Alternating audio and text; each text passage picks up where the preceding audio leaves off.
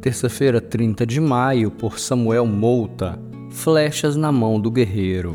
Como flecha nas mãos do guerreiro são os filhos nascidos na juventude. Como é feliz o homem cuja aljava está cheia deles. Salmo 127, versos 4 e 5.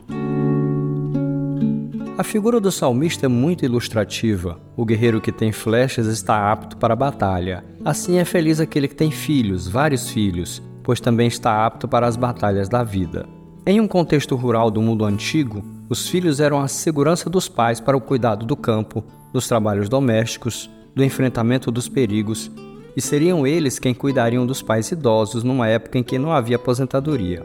Com a mudança para o nosso contexto mais urbano, onde custa tão caro se criar uma criança, especialmente a educação formal, as famílias foram diminuindo gradativamente o número de filhos e alguns casais optaram por não ter filhos.